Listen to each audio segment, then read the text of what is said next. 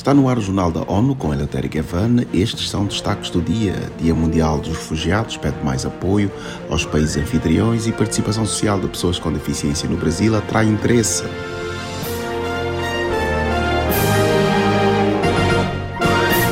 As Nações Unidas marcam o Dia Mundial dos Refugiados neste vinte de junho. Acompanhe com Rogério Viana. Em mensagem para a data, o secretário-geral da ONU, António Guterres, ressalta que mais de cem milhões de pessoas que vivem em países abalados por conflitos, perseguições, fome e caos climático foram forçadas a fugir de suas casas. More than one hundred million people living in countries rocked by conflict, persecution, anger and climate chaos have been forced to flee their homes. Ele destaca que não são apenas números. São mulheres, crianças e homens que fazem viagens difíceis e muitas vezes enfrentam violência, exploração, discriminação e abuso. Da ONU News em Nova York, Rogério Viana.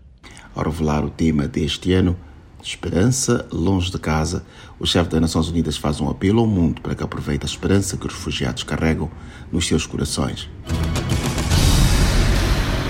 Concertar políticas e estratégias foi um dos destaques da décima sexta Conferência dos Estados-Partes da Convenção sobre Direitos das Pessoas com Deficiência, encerrada na sexta-feira em Nova Iorque. Nesta entrevista à ONU News, a secretária nacional dos Direitos da Pessoa com Deficiência, Ana Paula Feminella, que chefiou a delegação do Brasil no evento, fala dos desafios e oportunidades do país ao revitalizar a implementação da Convenção. A representante ressalta que há expectativas em relação à construção do protagonismo de pessoas com deficiência em áreas da sociedade, incluindo a política. O Brasil tem sido muito procurado pelos dirigentes dos outros países e nos surpreendeu essa, esse protagonismo das mulheres com deficiência também aqui. Outra temática que nos, eh, também nos é muito importante é a da promoção dos direitos e do protagonismo e da dignidade das pessoas com deficiência intelectual. Então, também se viu aqui que no, outros países também estão é, focados nesse grande desafio e o Brasil também se coloca nessa disposição de construir juntos. Para Ana Paula Feminella, o Brasil pode contribuir ainda mais para o debate global com experiências locais de participação social e acessibilidade. O estado do clima na Europa dois mil e vinte e dois revela que o continente registra ondas de calor e de gelo de glaciares sem precedentes. No relatório divulgado na segunda-feira, a Organização Meteorológica Mundial, O M M, afirma que o ano de dois mil e vinte e dois foi marcado por um calor extremo que levou à seca e ao fogo nas matas do continente. O documento é o segundo de uma série anual produzida pela O M M e pelo Serviço sobre Mudança Climática Copérnicos da União Europeia. Os dados mostram como a Europa tem níveis de aquecimento duas vezes maior que a média global desde os anos mil novecentos e oitenta. Essa é uma situação que traz consequências abrangentes para ecossistemas e tecido socioeconómico europeus.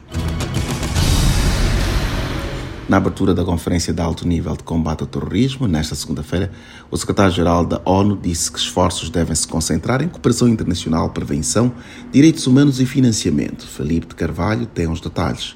Segundo António Guterres, o terrorismo se aproveita das vulnerabilidades nacionais e da instabilidade dos sistemas políticos, econômicos e de segurança.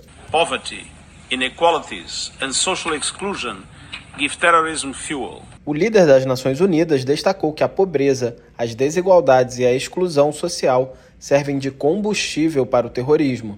Para ele, o fenômeno representa a negação e a destruição dos direitos humanos. Da ONU News em Nova York, Felipe de Carvalho.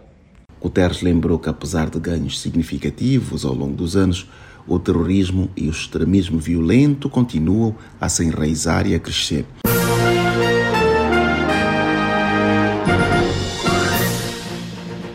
Este foi o Jornal da ONU. Mais informações na nossa página news ponto o n ponto org barra p t e nas nossas redes sociais. Siga ainda o Twitter, arroba ONU News.